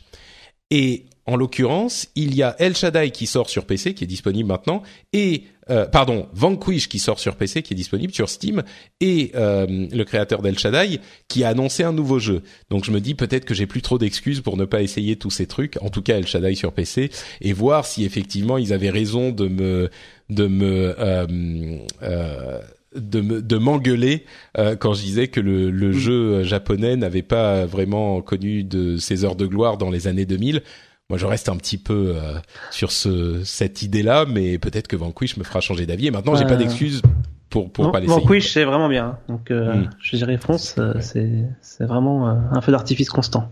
D'accord. Bon bah écoute, à tester alors. en tout cas, il est disponible pour tout le monde sur PC. Euh, quoi d'autre, quoi d'autre? Euh, Bon, deux petits chiffres rapides. Euh, la, la le PlayStation Plus en est à 26 millions d'abonnés. Euh, c'est intéressant parce qu'il y a un an, ils en étaient à 20 millions. Et donc la, la croissance des gens qui s'abonnent sur PlayStation Plus est quand même importante. Alors bien sûr, euh, c'est la croissance peut être importante parce que les gens achètent des PlayStation 4 et contrairement à la PlayStation 3, il faut le PlayStation Plus, il faut s'abonner pour jouer en ligne. Donc euh, des gens qui n'étaient pas abonnés avant, bah maintenant s'abonnent. Mais voilà, c'est intéressant. Et puis Grand Theft Auto a euh, atteint 80 millions de ventes. Alors c'est du sell-in, hein, c'est pas du sell-through. Donc ça veut dire dans les magasins, mais enfin il n'empêche, c'est pas encore dans les mains des, des consommateurs mais il n'empêche 80 millions de ventes, c'est un chiffre absolument hallucinant et ça continue à augmenter. Hein. C'est, il, est, je pense qu'il est qu'il est euh, euh, qu'il pourrait devenir un jour le jeu le plus vendu de l'histoire. Il suffirait qu'il fasse une euh, une nouvelle édition sur Scorpio ou Dieu sait quoi. Ah oui. ça serait capable. Euh, Overwatch a connu euh, hier son premier anniversaire avec un événement euh, qui est sympathique, qui est pas incroyable, mais euh, voilà, Overwatch a un an. Et évidemment moi ça me fait un petit truc parce que vous vous souvenez que depuis le, le lancement de la bêta, je, je me je vous parlais d'Overwatch à peu près à chaque épisode. Et, et, donc je repensais à ce que à, à cette période. Et je suis allé voir les vidéos que j'avais enregistrées au début de la bêta et que j'avais mis sur YouTube. J'ai pas beaucoup de vidéos sur YouTube, donc vous pouvez aller voir ça. Euh, et, et bon sang, qu'est-ce que j'étais mauvais. Mais c'est incroyable. Mais franchement, j'en reviens pas quoi. Je, je, je, je vois ce que je fais dans le jeu et, et c'est mes facepalms permanents. Je me rendais pas compte à quel point j'étais mauvais. Et, et c'est presque salvateur de me rendre compte que j'étais si mauvais parce que je me rends compte qu'en un an, un an et demi, en fait, j'ai progressé.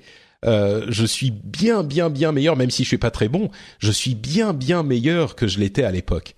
Donc euh, ça m'a ça m'a fait un petit peu plaisir et en même temps ça m'a atterré de voir euh, comme j'étais mauvais. Après à l'époque tout le monde était mauvais donc ça bah, défendait pas mal dans le non non mais les gens qui jouaient déjà au FPS euh, compétitif ah bah eux ils étaient pas enfin ils étaient moins mauvais que moi. Tu vois, ils savaient viser, alors que moi, bah moi, je sais toujours pas viser, mais tu sais, c'est des trucs du genre, je sortais de la zone de, de spawn et je regardais pas en haut, j'avançais tout droit, quoi. J'ai l'impression que, enfin, bref, c'est lamentable, lamentable. Euh, et ils ont annoncé une ligue euh, amateur qui commencera cet été. Donc si vous pensez que vous, vous êtes très très bon, vous êtes au moins master ou plus, bah, vous pouvez rentrer dans une compétition. C'est uniquement une compétition en ligne et il y a une ligue amateur. Peut-être que ça donnera quelque chose, euh, des, surprises avec des joueurs qu'on n'attendait pas ça pourrait être sympa. Et la, la euh, ligue qu'ils avaient annoncée euh, à la BlizzCon, ça a donné quelque chose euh, déjà? Parce que moi, je, je, c'est vrai qu'au niveau tournoi, je n'entends plus trop parler d'Overwatch. Alors, ils, ils, sont dans une situation un petit peu particulière parce qu'effectivement, ils sont en train de travailler sur la ligue professionnelle qui qu'ils veulent visiblement assez grosse et en même temps euh, elle, elle, est en retard enfin elle elle arrive pas. Et du coup il y a beaucoup de grosses équipes qui se disent bon bah enfin on va pas continuer à pousser nos équipes là alors que la ligue officielle est pas encore en, en, en place. Euh, mais en même temps il faut qu'on joue parce qu'on est des grosses équipes donc il faut qu'on qu'on qu'on tourne. Il y a des tournois mais je pense que euh, clairement là on est sur un, une configuration où euh, on va avoir la les vrais tournois qui vont commencer qu'en fin d'année enfin été, automne, euh, et puis après la ligue sera lancée de manière plus sérieuse l'année prochaine. Donc euh, c'est en cours, mais c'est on est c'est pas encore en place quoi. Voilà, t'as essayé le l'event euh, anniversaire d'Overwatch? Il y a deux nouveaux modes de jeu, enfin des, des nouveaux modes pour le. J'ai joué un peu ce matin. J'ai essayé les deux modes justement là, le, le 1 contre 1 j'ai pas bien compris d'ailleurs bah En fait, c'est limité, c'est-à-dire que tu as le choix entre trois personnes, euh, trois personnages ou un petit peu plus en un contre Non, c'est trois personnages et ton ennemi a le choix entre trois personnages aussi euh, à chaque round.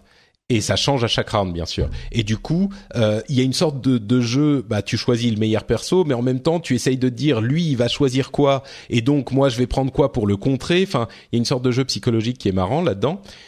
Et, et, le mode en 3 contre 3, c'est le lockout en 3 contre 3, euh, qui est assez marrant parce que les, quand tu gagnes avec un perso, enfin quand dans ton équipe, euh, ton équipe gagne un round avec euh, les, les persos, les persos que vous avez utilisés sont plus disponibles.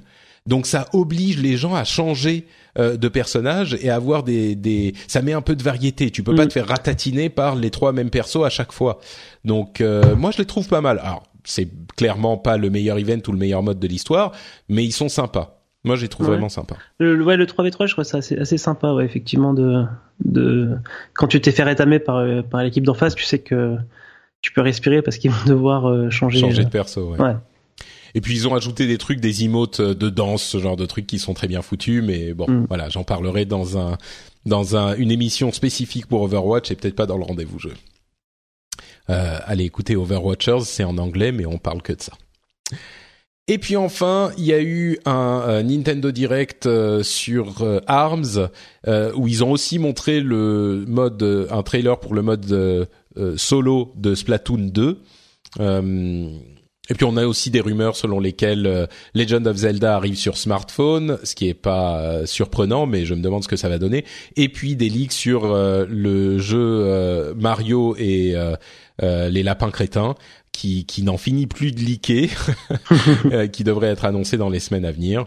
Euh, voilà, j'en parle comme ça. Il y, a il y aura un test de Arms qui arrive, euh, bah, c'est ce mois-ci, c'est bientôt là, dans, dans quelques jours, je crois. Euh, oui. voilà, c'est le 26 et le 27, le 26 mai et le non, c'est le 26, le 27 et le 28 en fonction de la zone de, du monde dans laquelle on est.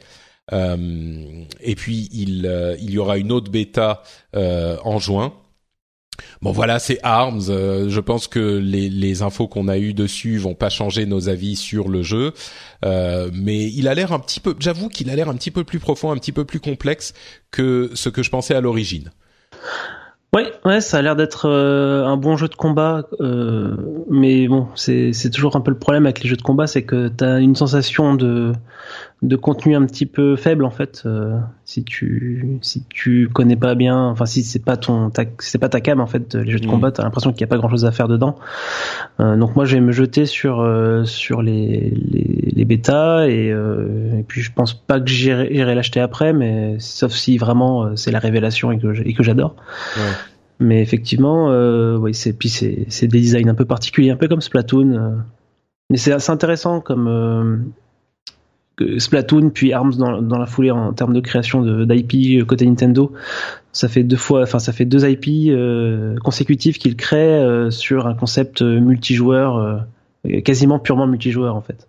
Ouais, complètement. Et, et Arms en plus c'est vraiment différent des jeux de combat classiques.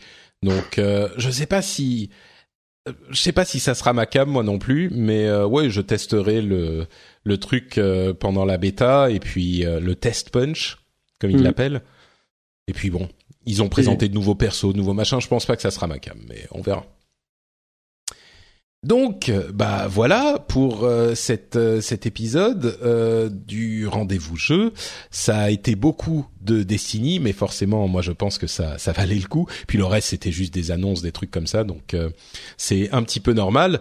Et puis, on se dirige vers le 3, le prochain. Alors, il sera un petit peu en retard, bien sûr, parce que on attendra la fin de toutes les conférences 3 pour l'enregistrer et pour vous faire un résumé de tout ce qui sera passé, de tout ce qui aura été important. Euh, mais d'ici là, on a encore euh, deux petites semaines qu'il faut euh, remplir. Et est-ce que toi, tu as du contenu sur Internet que tu produis, que tu pourrais nous que tu pourrais nous, nous, nous donner en exemple pour des comment remplir notre temps? Je me perds dans mes dans mes conclusions. surtout que je sais que tu as juste un compte Twitter. Oui, voilà, j'ai juste un compte Twitter, donc euh, effectivement ton annonce euh, de mon contenu internet aura été plus longue que que la réponse, donc c'est at euh, y tirapati sur Twitter, donc il y aura le lien pour pour que vous puissiez décrypter le nom compliqué que j'ai, et donc j'y parle principalement de jeux vidéo et je retweet des trucs et pas grand chose de plus. Bah, si vous voulez, euh, si vous achetez The Surge et que en fait vous détestez et que vous voulez vous plaindre ah, auprès de Johan, vous pouvez aller le faire. Je veux bien faire le service après-vente de The Surge, ça sera avec plaisir. Pour ma part, c'est Note Patrick sur Twitter et Facebook. Euh, vous connaissez également euh, le, blog euh, des émissions qui est frenchspin.fr. Vous pouvez venir laisser des commentaires sur cet épisode et découvrir d'autres émissions.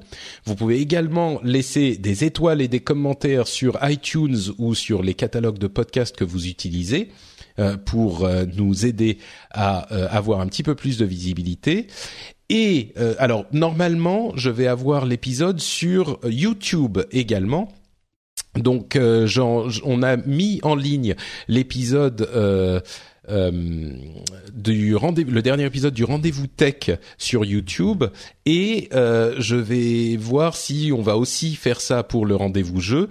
Normalement, ça sera le cas, donc il sera également disponible sur YouTube et il y aura euh, à l'avenir les épisodes qui seront euh, tous disponibles. C'est un processus de conversion automatique qui est fait par un ami des podcasters qui s'appelle Frédéric avec un outil qui s'appelle PodMyTube et donc je pense que je vais l'utiliser aussi pour le rendez-vous jeu. C'est encore, comme je le disais, en cours de, test, donc ça sera pas parfait tout de suite, mais j'espère que ça plaira à certains d'entre vous qui euh, aiment utiliser YouTube autant ou euh, en parallèle des euh, des podcasts. bien sûr, les podcasts restent le cœur de, des émissions et ça va nulle part. On sera toujours disponible en podcast, donc c'est vraiment un truc en plus. Puis on va voir si ça fonctionne. On continuera à l'avenir. Donc voilà pour les petites annonces. Euh, ça va être tout pour cet épisode. Et puis on se donne rendez-vous pour, euh, comme je le disais, le, gros morceau avec le 3. Si vous parlez anglais, je vais sans doute commenter les, conférences en live, la plupart des conférences en live, même au milieu de la nuit, euh, avec mes amis podcasteurs américains et notamment Scott Johnson, comme on le fait tous les ans. Donc si vous voulez nous suivre là-bas, ça sera avec plaisir. vous pouvez nous suivre sur Twitter pour avoir les détails. A priori, ça sera sur Twitch, hein, euh, comme d'hab.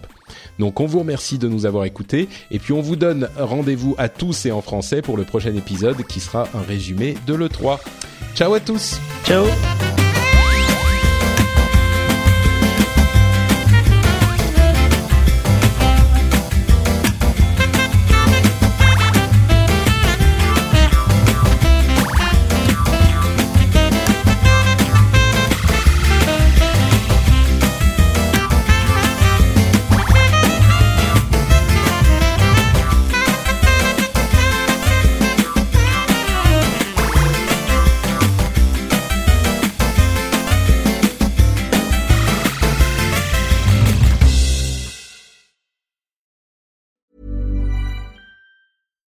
Hi, I'm Daniel, founder of Pretty Litter. Cats and cat owners deserve better than any old-fashioned litter. That's why I teamed up with scientists and veterinarians to create Pretty Litter. Its innovative crystal formula has superior odor control and weighs up to 80% less than clay litter. Pretty Litter even monitors health by changing colors to help detect early signs of potential illness. It's the world's smartest kitty litter.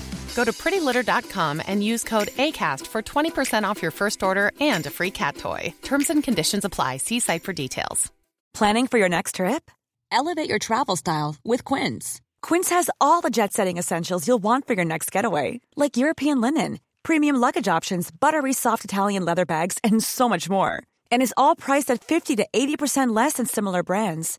Plus, Quince only works with factories that use safe and ethical manufacturing practices. Pack your bags with high-quality essentials you'll be wearing for vacations to come with Quince. Go to quince.com slash pack for free shipping and 365-day returns.